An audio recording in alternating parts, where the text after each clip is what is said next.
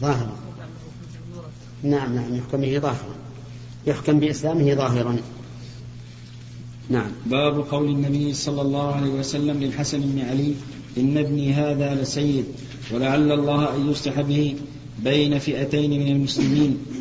حدثنا علي بن عبد الله قال حدثنا سفيان قال حدثنا إسرائيل أبو موسى ولقيته بالكوفة جاء إلى ابن شبرمة فقال أدخلني على عيسى فأعظه. فكأن ابن شبرمة خاف عليه فلم يفعل.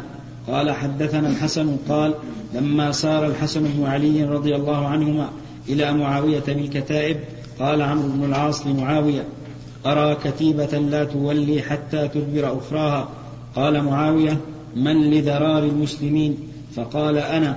فقال عبد الله بن عبد الله بن عامر وعبد الرحمن بن سمر سمرة نلقاه فنقول له الصلح. قال الحسن ولقد سمعت أبا بكرة قال بين النبي صلى الله عليه وسلم يخطب جاء الحسن فقال النبي صلى الله عليه وسلم ابني هذا سيد ولعل الله أن يصلح به بين فئتين من المسلمين. الحسن بن علي بن أبي طالب رضي الله عنه سيد أي ذو شرف ومكانة. ولعل الله لعل هذه إما أن تكون للترجي أو للتوقع. وأيا كان فقد وقع الأمر كما ترجى أو كما توقع النبي صلى الله عليه وآله وسلم فأصلح الله به بين المسلمين. لأنه في النهاية تنازل عن الخلافة لمعاوية. فطفئت الفتنة. فأصلح الله به بين المسلمين. وصدق توقع الرسول عليه الصلاة والسلام. شوف معنى قوله قال عمرو عمرو بن عاص لمعاوية.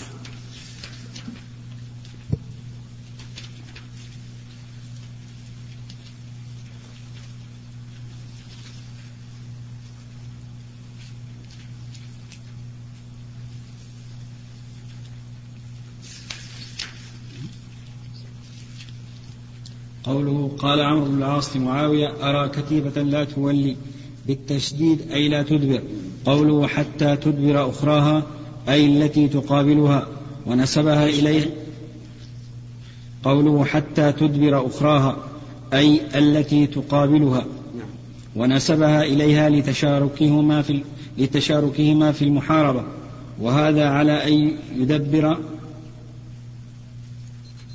وهذا نعم نعم. وهذا على أن على أن. على أن يدبر من أدبر رباعية. على أن يدبر.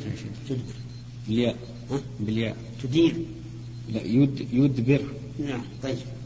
من أدبر رباعيا ويحتمل أن يكون من دبر يدبر بفتح أوله وضم الموحدة الموحدة أن يقوم مقامها. يقال دبرته إذا بقي يقال دبرته إذا بقيت بعده. وتقدم في رواية عبد الله بن محمد في الصلح إني لأرى كتائب لا تولي حتى تقتل أقرانها وهي أبين قال عياض هي الصواب ومقتضاه أن الأخرى خطأ وليس كذلك بل توجيهها ما تقدم وقال الكرماني يحتمل أيضا أن تراد الكتيبة الأخيرة التي هي من جملة تلك الكتائب أي لا ينهزمون بأن ترجع الأخرى أولى أولى بأن ترجع الأخرى أولى. قوله قال معاوية من لذرار المسلمين؟ أي من يكفلهم إذا قتل آباؤهم. زاد في الصلح فقال له معاوية وكان والله خير الرجلين. يعني معاوية أي عمرو إن قتل هؤلاء هؤلاء إن قتل هؤلاء هؤلاء وهؤلاء هؤلاء. من لي بأمور الناس؟ من لي بنسائهم. من لي بضيعتهم؟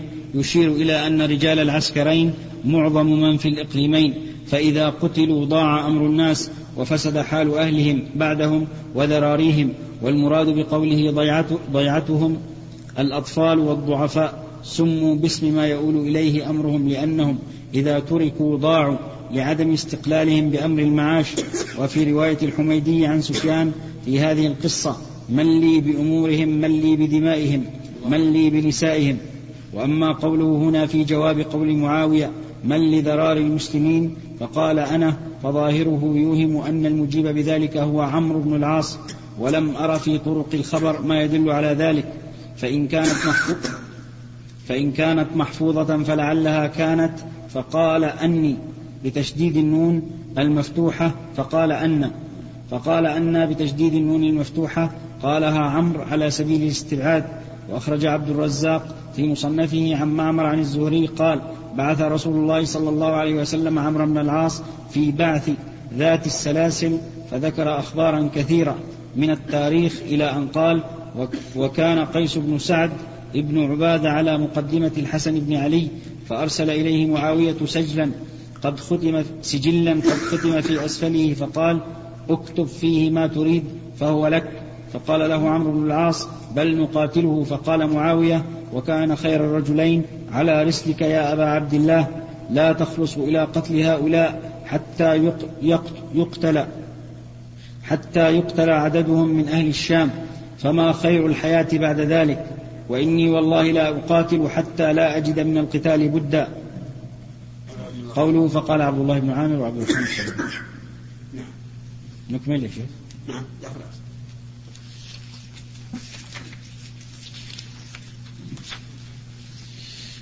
حدثنا علي بن عبد الله قال حدثنا سفيان. نعم.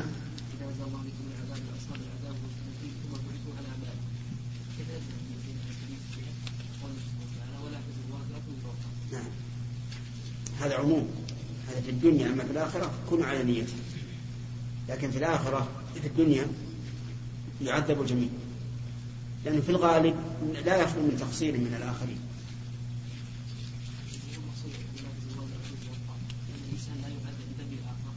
العذاب الخاص.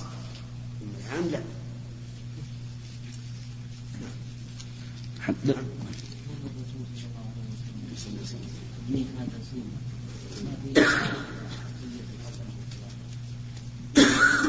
نعم لا شك. لا شك أن الحسن بن أبي بن علي أولى بالخلافه من معاويه لكن يحتمل ان فيها شر نعم, نعم.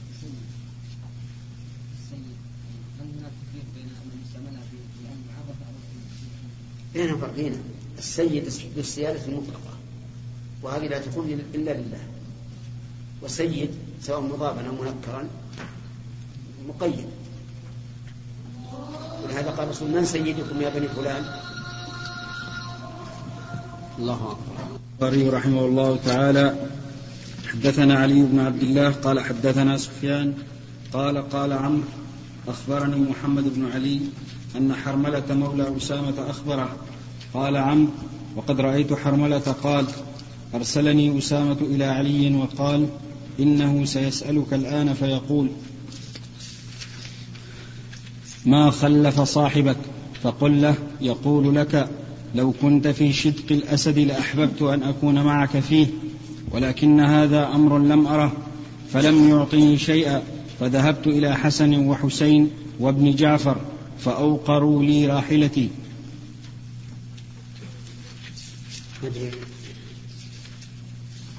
باب عشرين شيخ.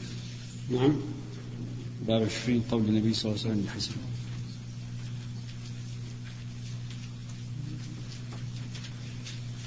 إيه.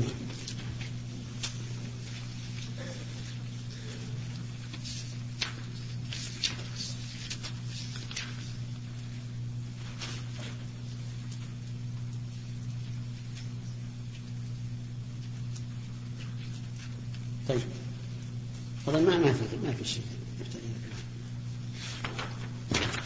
باب إذا قال عند قومه شيئا ثم خرج فقال بخلافه. حدثنا سليمان بن حرب قال حدثنا حماد بن زيد عن أيوب عن نافع أنه قال لما خلع أهل المدينة يزيد بن معاوية جمع ابن عمر حشمة وولده فقال إني سمعت النبي صلى الله عليه وسلم يقول ينصب لكل غادر لواء يوم القيامة وإنا قد بايعنا هذا الرجل على بيع الله ورسوله وإني لا أعلم غدرا أعظم من أن يبايع رجل على بيع الله ورسوله ثم ينصب له القتال.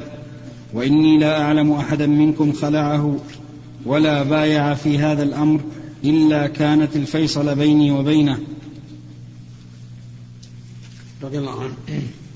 يقول إذا قال عند قوم شيء ثم خرج فقال بخلافه فإن هذا من الغدر. وأعظم من الغدر يكون ما جرى لهؤلاء. لما خلع أهل المدينة يزيد بن معاوية وكان يزيد قد خلفه أبوه إلا أنه كان عنده من الفسوق والمعصية وشيء من الظلم ما أوجب أن يتفلت الناس عليه.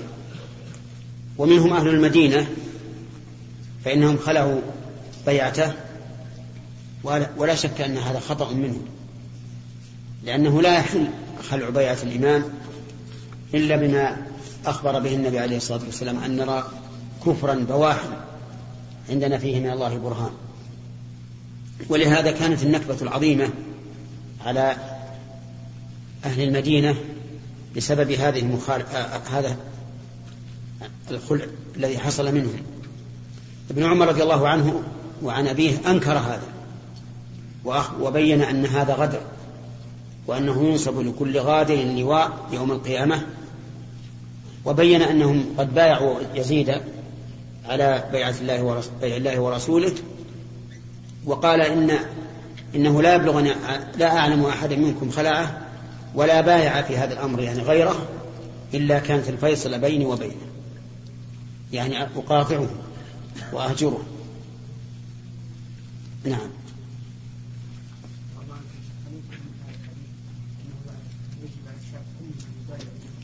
يجب إيش؟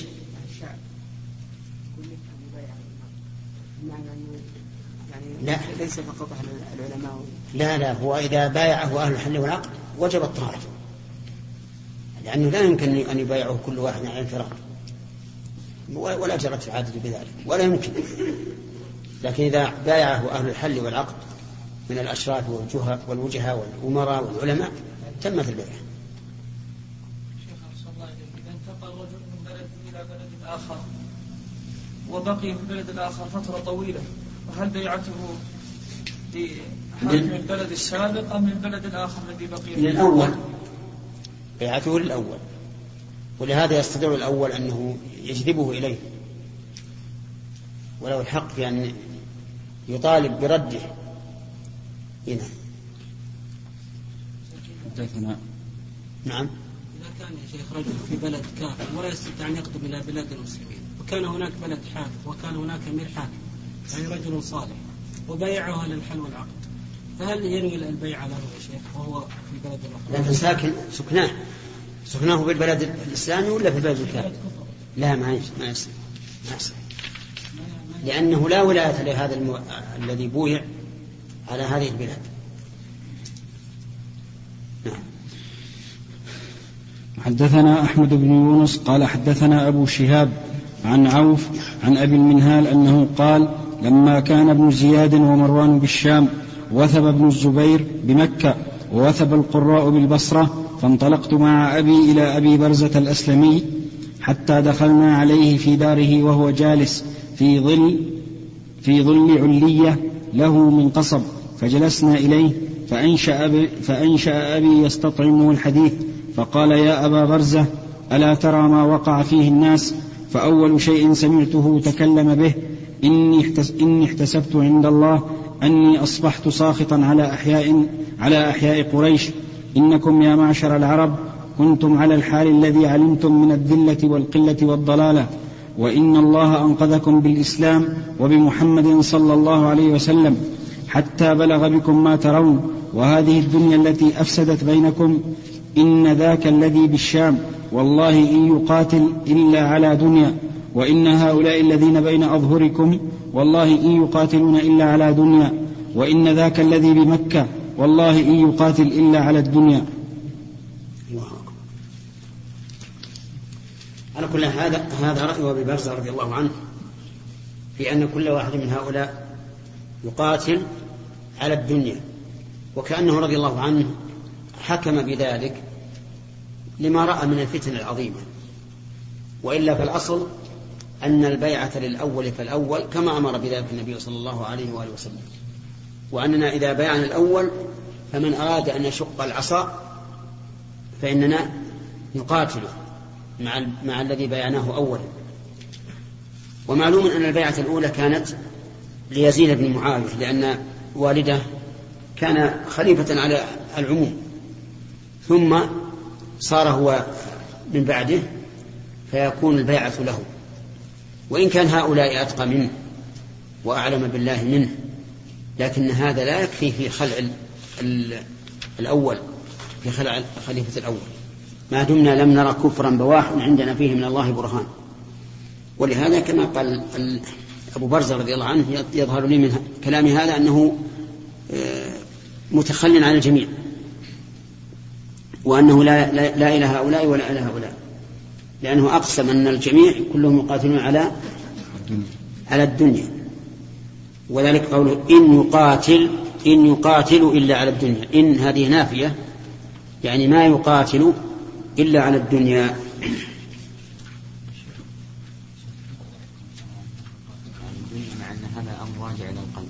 نعم.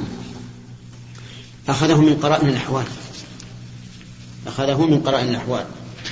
لأنه هؤلاء الذين خرجوا خرجوا بناء على ما حصل من يزيد من الفسق والعصيان. فهم فعندهم شيء من التأويل. ويزيد يقاتلهم على أن أن يبقى الملك في يده. هذا وجهه. عندك فيه كلام؟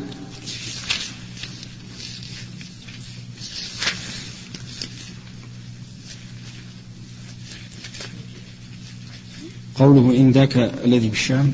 نعم. قوله إن ذاك الذي بالشام؟ هذا يا أبا ترى طيب.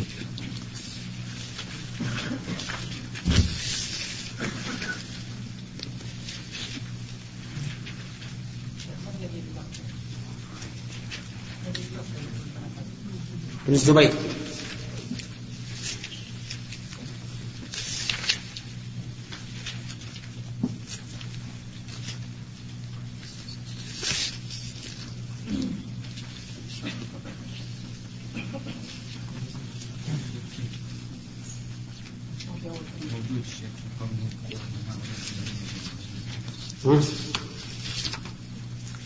كم صح ها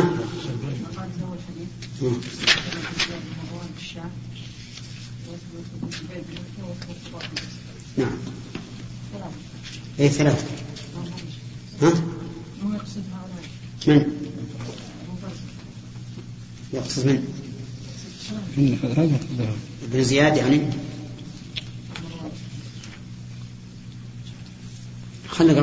اقرا من الأول. من الأول. كان طويل.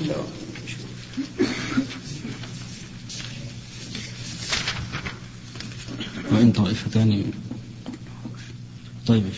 قوله لما كان قوله لما كان ابن زياد ومروان بالشام وثب ابن الزبير بمكة ووثب القراء بالبصرة. ظاهره أن وثوب ابن الزبير وقع بعد قيام ابن زياد ومروان بالشام وليس كذلك وإنما وقع في الكلام حذف. وتحريره ما وقع عند الإسماعيلي من طريق يزيد بن زريع عن عوف قال حدثنا أبو المنهال قال لما كان زمن لما كان زمن أخرج ابن زياد يعني من البصرة وثب مروان لما كان زمن زمن خرج ولا أخرج؟ لما كان زمن أخرج ابن زياد يعني من البصرة وثب مروان بالشام ووثب ابن الزبير بمكة ووثب الذين الذين يدعون القراء بالبصرة. غم أبي غما شديدا وكذا أخرجه يعقوب بن سفيان في تاريخه من طريق عبد الله بن مبارك عن عوف ولفظه وثب مروان بالشام حيث وثب والباقي مثله ويصحح ما وقع في رواية أبي شهاب بأن تزاد واو قبل قوله وثب ابن الزبير فإن ابن زياد لما أخرج لما أخرج من البصرة توجه إلى الشام فقام مع مروان وقد ذكر الطبري بأسانيده ما ملخصه أن عبيد أن عبيد الله بن زياد كان أميرا بالبصرة ليزيد بن معاوية وأنه لما بلغته وفاته خطب لأهل البصرة وذكر ما وقع من الاختلاف بالشام فرضي أهل البصرة أن يستمر أميرا عليهم حتى يجتمع الناس على خليفة فمكث على ذلك قليلا ثم قام سلامة بن ذؤيب ابن عبد الله اليربوعي يدعو إلى ابن الزبير فبايعه جماعة فبلغ ذلك ابن زياد وأراد منهم كف سلمة عن ذلك فلم يجيبوه فلما خشي على نفسه القتل استجار بالحارث بن قيس ابن سفيان فأردفه ليلا إلى أن أتى به مسعود بن عمرو ابن عدي الأزدي فأجاره. ثم وقع بين أهل البصرة اختلاف فأمروا, فأمروا عليهم عبد الله بن الحارث ابن نوفل ابن الحارث ابن عبد المطلب الملقب ببه. ببه. به. أو ببه. بب. بموحدتين. الثانية ثقيلة. ببه. بب نعم. وأمه هند بنت أبي سفيان ووقعت الحرب وقام مسعود وقام مسعود بأمر عبيد الله بن زياد فقتل مسعود وهو على المنبر في شوال سنة أربع وستين فبلغ ذلك عبيد الله بن زياد فهرب فتبعوه وانتهبوا ما وجدوا له وكان مسعود رتب معه مئة نفس يحرسونه فقدموا به الشام قبل أن يبرموا أمرهم فوجدوا مروان قد قد هم أن يرحل قد هم أن يرحل إلى ابن الزبير ليبايعه ويستأمن لبني أمية فثنى رأيه عن ذلك وجمع من كان يهوى بني أمية وتوجهوا إلى دمشق وقد بايع الضحاك وقد بايع الضحاك بن قيس بها لابن الزبير وكذا النعمان بن بشير بحمص وكذا ناتل بنون ومثنات ابن قيس بفلسطين ولم يبق على رأي الأمويين إلا حسان إلا حسان بن بحدل بموحدة ومهملة وزن جعفر وهو خال يزيد بن معاوية وهو بالأردن في من أطاعه. فكانت الوقعة بين مروان ومن معه وبين الضحاك بن قيس بمرج راهط. فقتل الضحاك وتفرق جمعه وبايعوا حينئذ مروان بالخلافة في ذي القعدة منها. وقال أبو زرعة الدمشقي في تاريخه حدثنا أبو مسهر عبد الأعلى بن مسهر قال بويع لمروان بن الحكم بايع له أهل الأردن وطائفة من أهل دمشق وسائر الناس زبيريون ثم اقتتل مروان وشعبة بن الزبير بمرج راهط فغلب مروان وصارت له الشام ومصر وكانت مدته تسعة أشهر فهلك بدمشق وعهد لعبد الملك. وقال خليفة بن خياط في تاريخه حدثنا الوليد بن هشام عن أبيه عن جده وأبوه اليقظان. وغيرهما قالوا قدم ابن زياد الشام وقد بايعوا ابن الزبير ما خلا أهل الجابية ثم ساروا إلى مرج راهق فذكر نحوه وهذا يدفع ما تقدم عن ابن بطال أن ابن الزبير بايع مروان ثم نكث. قوله وثب القراء بالبصرة يريد الخوارج وكانوا قد ثاروا بالبصرة بعد خروج ابن زياد ورئيسهم نافع بن الأزرق ثم خرجوا إلى الأهواز وقد استوفى خبرهم الطبري وغيره.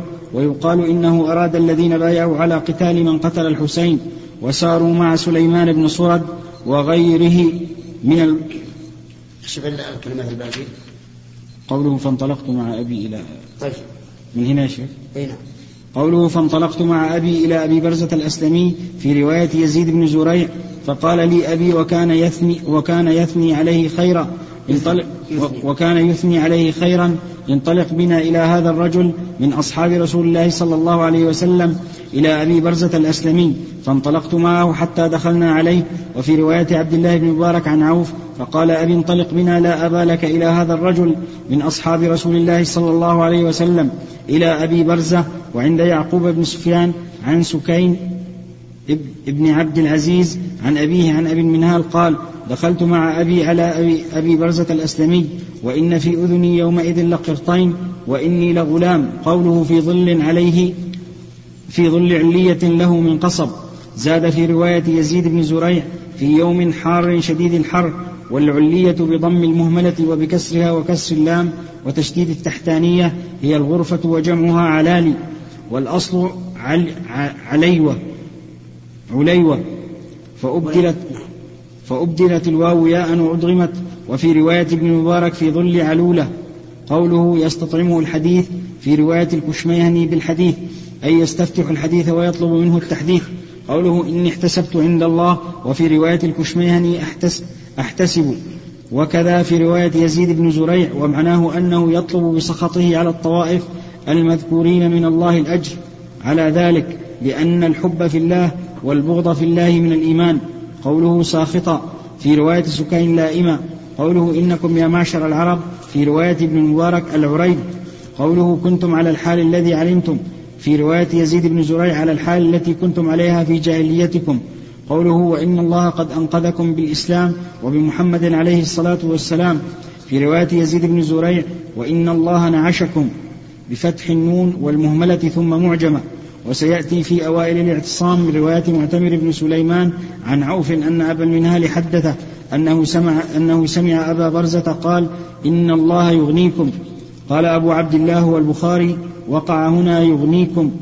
يعني بضم أوله وسكون المعجمة بعدها نون مكسورة ثم تحتانية ساكنة. قال وإنما هو نعشكم ينظر في أصل الاعتصام. كذا وقع عند المستملي ووقع عند ابن السكن نعشكم على الصواب. ومع نعشكم نعشكم. ومعنى نعشكم؟ نعشكم رفعكم وزنه ومعناه. وقيل عضدكم وقواكم. قوله إن ذاك الذي بالشام زاد يزيد بن زريع يعني مروان. وفي رواية السكين عبد الملك ابن مروان والأول أولى قوله وإن هؤلاء الذين بين أظهركم في رواية يزيد بن زريع وابن المبارك نحوه إن الذين حولكم الذين تزعمون أنهم قراءكم وفي رواية في رواية سكين وذكر نافع بن الأزرق وزاد في آخره فقال أبي فما تأمرني إذا؟ فإني لا أراك تركت أحدا. قال لا أرى خير الناس اليوم إلا عصابة إلا عصابة خما إلا عصابة خماص البطون من أموال الناس. خماص البطون من أموال الناس خفاف الظهور من دمائهم. وفي رواية سكين إن أحب الناس إلي لهذه العصابة الخم الخمصة بطونهم من أموال الناس الخفيفة ظهورهم من دمائهم. وهذا يدل على أن أبا برزة كان يرى الانعزال في الفتنة وترك الدخول في كل شيء من قتال المسلمين ولا سيما إذا كان ذلك في طلب الملك. وفيه استشارة أهل العلم والدين عند نزول الفتن وبذل العالم النصيحة وبذل العالم النصيحة لمن يستشيره وفيه الاكتفاء في في إنكار المنكر بالقول ولا في ولو في غيبة من ينكر عليه. كأنه نقول إنتهى. نعم. كلام؟ شو يقول؟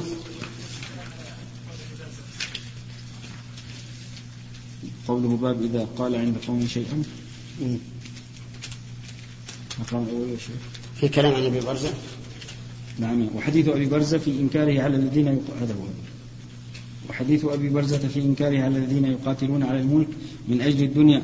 وحديث وحديث حذيفة في المنافقين ومطابقة الأخير للترجمة إلى أن قال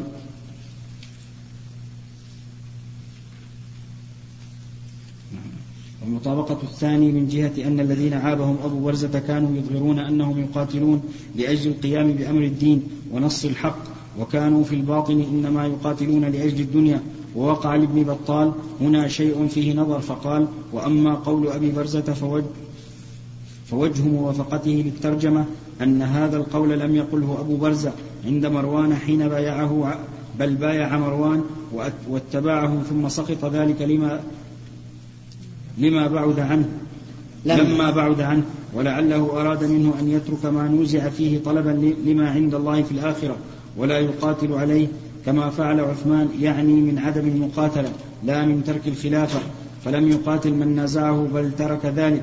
وكما فعل الحسن بن علي حين ترك قتال معاوية حين نزعه الخلافة فسخط أبو برزة على مروان تمسكه بالخلافة تمسكه بالخلافة والقتال عليها. فقال لأبي المنهال وابنه بخلاف ما قال لمروان حين بايع له قلت ودعواه أن أبا برزة بايع مروان ليس بصحيح فإن أبا برزة كان مقيما بالبصرة ومروان إنما طلب الخلافة بالشام. وذلك أن يزيد بن معاوية لما مات دعا ابن الزبير إلى نفسه وبايعوه بالخلافة فأطاعه أهل الحرمين ومصر والعراق وما وراءها.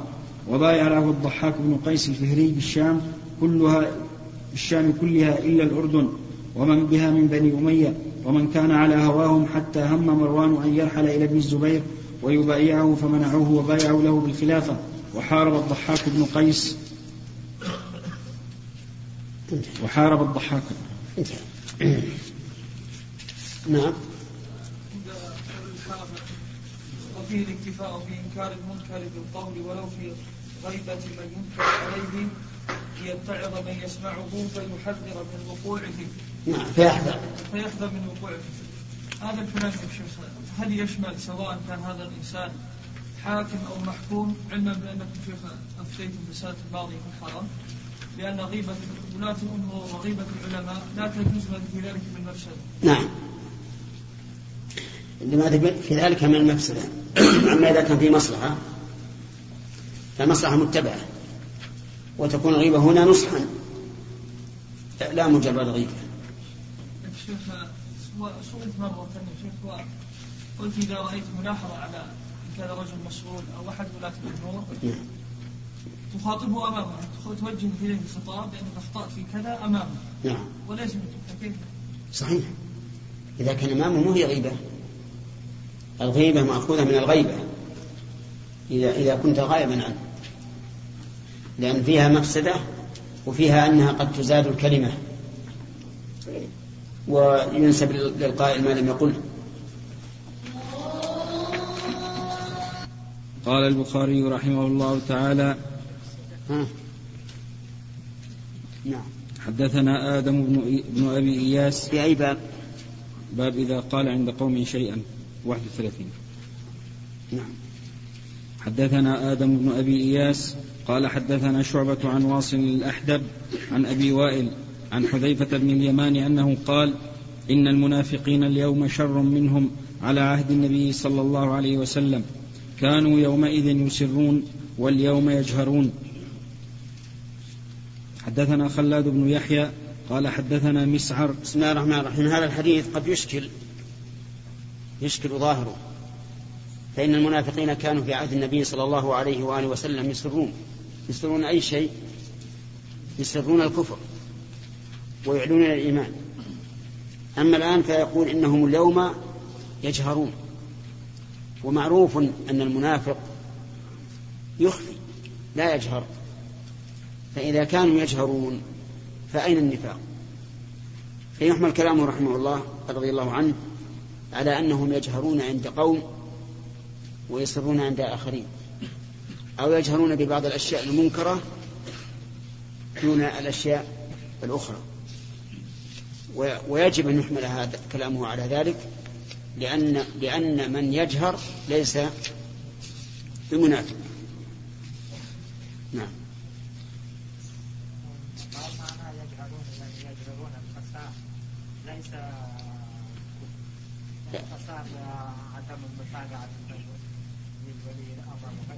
إيه المهم يحمل على حالات معينة. لازم نعم. نعم.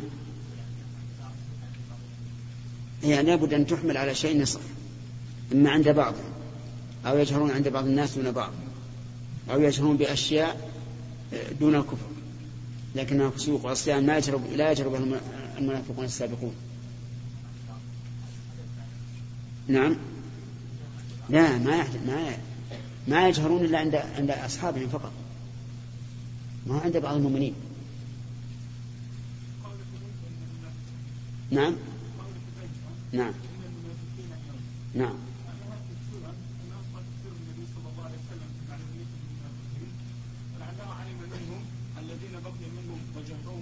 لا لا ما يستطيع ما يستطيع. لأنه قال اليوم يجهرون هم. أنفسهم. ما قال اليوم يعلمون؟ قال هم يجهرون. عندك في شيء على كده وش يقول؟ قوله على عهد رسول الله صلى الله عليه وسلم. قال الكرماني هو متعلق بمقدر نحو الناس. إذ لا يجوز أن يقال إنه متعلق بالضمير القائم مقام المنافقين لأن الضمير لا يعمل. قال ابن بطال إنما كانوا شرا ممن قبلهم لأن الماضين كانوا يسرون قولهم فلا يتعدى شرهم إلى غيرهم. وأما الآخرون فصاروا الآخرون. وأما الآخرون فصاروا يجهرون بالخروج على الأئمة ويوقعون الشر بين الفرق فيتعدى ضررهم لغيرهم. قال ومطابقته للترجمة من جهة أن جهرهم بالنفاق وشهر السلاح على الناس هو القول بخلاف ما بذلوه من الطاعة حين بايعوا. أولا أولا يا شيخ. يا أولا أولا من من خرجوا عليه آخرا حين بايعوا حين بايعوا أولا من خرجوا عليه آخرا انتهى. وقال ابن التين أراد أنهم أظهروا من الشر ما لم يظهر ما لم يظهر أولئك غير أنهم لم يصرحوا بالكفر وإنما هو النفث يلقونه بأفواههم فكانوا يعرفون به. كذا قال ويشهد لما قال ابن بطال ما أخرجه البزار من طريق عاصم عن أبي وائل. قال قلت لحذيفة النفاق اليوم شر أم على عهد رسول الله صلى الله عليه وسلم؟ قال فضرب بيده على جبهته وقال أوه هو اليوم هو اليوم ظاهر. إنهم كانوا يستخفون على عهد رسول الله صلى الله عليه وسلم. الحديث الرابع. خلاص. ضرب على جبهته هذه لا تزال الآن معروفة. سلام. هنا سبحان الله. حدثنا خلاد بن يحيى قال حدثنا مسعر عن حبيب بن أبي ثابت عن أبي الشعثاء عن حذيفة أنه قال إنما كان النفاق على عهد رسول الله على عهد النبي صلى الله عليه وسلم. فأما اليوم فإنما هو الكفر بعد الإيمان. هذا صريح أنهم يعلنون الكفر لكن ما هو الكفر؟ هل هو استحلال قتال المسلمين لقول النبي صلى الله عليه وآله وسلم سباب المسلم فسوق وقتاله كفر؟ أم أنهم يظهرون الكفر الحقيقي نظرا لتزعزع الخلافة والولاية؟ كلاهما محتمل. نعم. باب لا تقوم الساعة حتى يغبط أهل القبور. حدثنا إسماعيل قال حدثني مالك عن أبي الزناد عن أبي الزناد عن الأعرج عن أبي هريرة عن النبي صلى الله عليه وسلم أنه قال لا تقوم الساعة حتى يمر الرجل بقبر الرجل فيقول يا ليتني مكانه. يعني من كثرة الفتن, وليس يتمنى الموت ولكنه يتمنى أنه لم تكن هذه الفتنة أو أنه مات قبل هذه الفتنة. ومن هذا قوله إن أردت بعبادك فتنة فاقبضني إليك غير مفتون. ليس هذا تمني للموت ولكن تمني ولكنه تمن لحال من الأحوال وهو أن يموت من غير فتنة. ومن ذلك أيضا قول مريم يا ليتني مت قبل هذا قبل هذا وكنت نسيا منسيا. ليس المعنى أنها تتمنى أنها ماتت قبل هذا الزمن بل تتمنى أنها ماتت ولم يحصل لها هذا الشيء. نعم.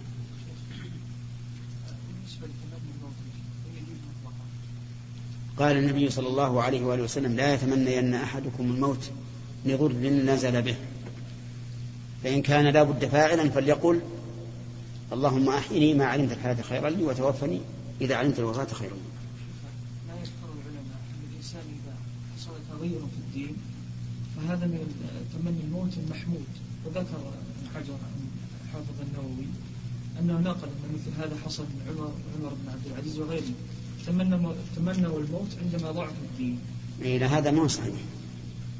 لأن ضعف الدين أمر به النبي عليه الصلاة والسلام بالصبر. لما جاء الصحابة وشكوا إليه ما يجدون من الأذى أمرهم أن يصبروا. نعم إذا إذا تمنى الإنسان أنه يموت من غير أن يفتن هذا صحيح. ويحمل إن صح ما, ما روي عن عمر بن عبد العزيز على ذلك لا على تمني الموت. لأن تمني الموت في مثل الحال قد يكون فيه شائبة اعتراض على القدر. بل الإنسان يصبر ويحتسب ويعلم أنه إذا أوذي في الله فإنه يحصل له بذلك رفعة درجات وتكفير سيئات ومع الاحتساب يزداد أجره. وأما أن يتمنى الموت هذا ما هو نعم.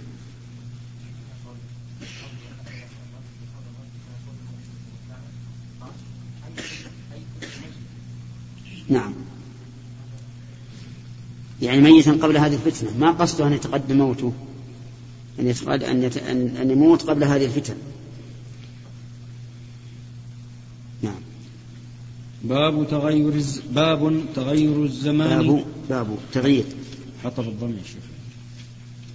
إيه، بالضم بدون تنوين. نعم باب باب تغير. باب تغيير الزمان حتى يعبد الأوثان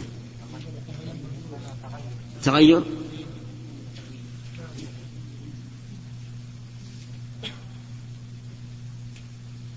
ما أشار ما أشار إلى نسخة أخرى. طيب الآن المرسل ما باب تغيير الزمان حتى تعبد الأوثان. رحمك الله. هذه فيها نسخة عندنا نسختين. يعبدوا وتعبد. نعم. حدثنا أبو اليمان قال أخبرنا شعيب عن الزهري قال قال سعيد بن المسيب أخبرني أبو هريرة رضي الله عنه أن رسول الله صلى الله عليه وسلم قال لا تقوم الساعة حتى تضطرب أليات نساء دوس على ذي الخلصة وذو الخلصة طاغية دوس التي كانوا يعبدون في الجاهلية. حدثنا عبد العزيز ابن عبد الله قال حدثني سليمان عن ثور عن أبي الغيث عن أبي هريرة أن رسول الله صلى الله عليه وسلم قال لا تقوم الساعة حتى حتى يخرج رجل من قحطان يسوق الناس بعصاه. الحديث الأول واضح أن تغير تغيير الزمان حتى يعبد الأوثان. فإن الرسول عليه الصلاة والسلام أخبر أنه لا تقوم الساعة حتى تضطرب أليات النساء دوس على ذي الخلصة. وذي الخلصة يقول طائف دوس. الذي التي كانوا يعبدونها في الجاهلية. يعني كأن عبادة هذه الطاغية ستعود قبل قيام الساعة. أما الثاني فيقول حتى يخرج رجل من قحطان يسوق الناس بعصاه. كأنه والله أعلم يسوقهم على سبيل التأديب. وذلك لتغير الزمان. هكذا عندك؟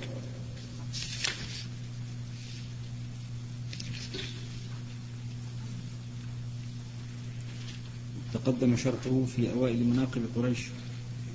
طيب قال القرطبي في التذكرة قوله يسوق الناس بعصاه كناية عن غلبته عليهم وانقيادهم له ولم يرد نفس العصا لكن في ذكرها إشارة إلى خشونته عليهم وعسفه بهم. قال وقد قيل إنه يسوقهم بعصاه حقيقة كما تساق الإبل, الإبل والماشية لشدة عنفه وعدوانه. قال ولعله ولعله جهجاه المذكور في الحديث الآخر وأصل الجهجاه الصياح وهي صفة تناسب ذكر العصا. قلت ويرد هذا الاحتمال إطلاق كونه من قحطان فظاهره أنه من الأحرار وتقييده في جهجاه بأنه من الموالي ما تقدم أنه يكون بعد المهدي وعلى سيرته وأنه ليس دونه. ثم وجدت في كتاب التيجان لابن هشام ما يعرف منه إن ثبت اسم القحطاني وسيرته وزمانه. فذكر أن عمران بن عامر كان ملكا متوجا وكان كاهنا معمرا. وأنه قال لأخيه عمرو بن, بن عامر المعروف بمزيقيا لما حضرته الوفاة إن بلادكم ستخرب وإن الله وإن لله في أهل اليمن سخطتين ورحمتين فالسخطة الأولى هدم سد مأرب وتخرب البلاد بسببه والثانية غلبة الحبشة على أرض اليمن والرحمة الأولى بعثة نبي من تهامة اسمه محمد يرسل بالرحمة ويغلب أهل الشرك والثانية إذا خرب بيت والثانية إذا خرب بيت الله يبعث الله رجلا يقال له شعيب بن صالح فيهلك فيهلك من خربه. خربه طيب فيهلك من خربه ويخرجهم حتى حتى لا يكون بالدنيا إيمان إلا بأرض اليمن انتهى. وقد تقدم في الحج أن البيت يحج بعد خروج يأجوج ومأجوج وتقدم الجمع بينه وبين حديث لا تقوم الساعة حتى لا يحج البيت وأن الكعبة يخربها ذو السويقتين ذو السويقيتين. يخربها. وأن الكعبة يخربها ذو السويقتين من الحبشة. فينتظم من ذلك أن الحبشة إذا خرجت البيت إذا خربت البيت خرج عليهم القحطاني فأهلكهم وأن المؤمنين قبل ذلك يحجون في زمن عيسى بعد خروج يأجوج ومأجوج وهلاكهم وأن الريح التي تقبض أرواح المؤمنين تبدأ بمن بقي بعد عيسى ويتأخر أهل, أهل اليمن بعدها. ويمكن أن يكون هذا مما يفسر به قوله الإيمان يمان أي يتأخر الإيمان بها بعد فقده من جميع الأرض. وقد أخرج مسلم حديث القحطاني عقب حديث تخريب الكعبة ذو السويقيتين فلعله رمز إلى هذا. وسيأتي في أواخر الأحكام في الكلام على حديث جابر بن سمرة في الخلفاء الاثني عشر شيء يتعلق بالقحطاني. وقال الإسماعيلي هنا ليس هذا الحديث في من ترجمة الباب في شيء. وذكر ابن بطال أن المهلب أجاب بأن وجهه بأن وجهه أن القحطاني إذا وجهه. وجهه. بأن وجهه. بأن وجهه أن القحطاني إذا قام وليس من بيت النبوة ولا من قريش الذين جعل الله فيهم الخلافة فهو من أكبر تغير الزمان وتبديل الأحكام بأن يطاع في الدين من ليس أهلا لذلك انتهى. وحاصله أنه مطابق لصدر الترجمة وهو تغير الزمان وتغيره أعم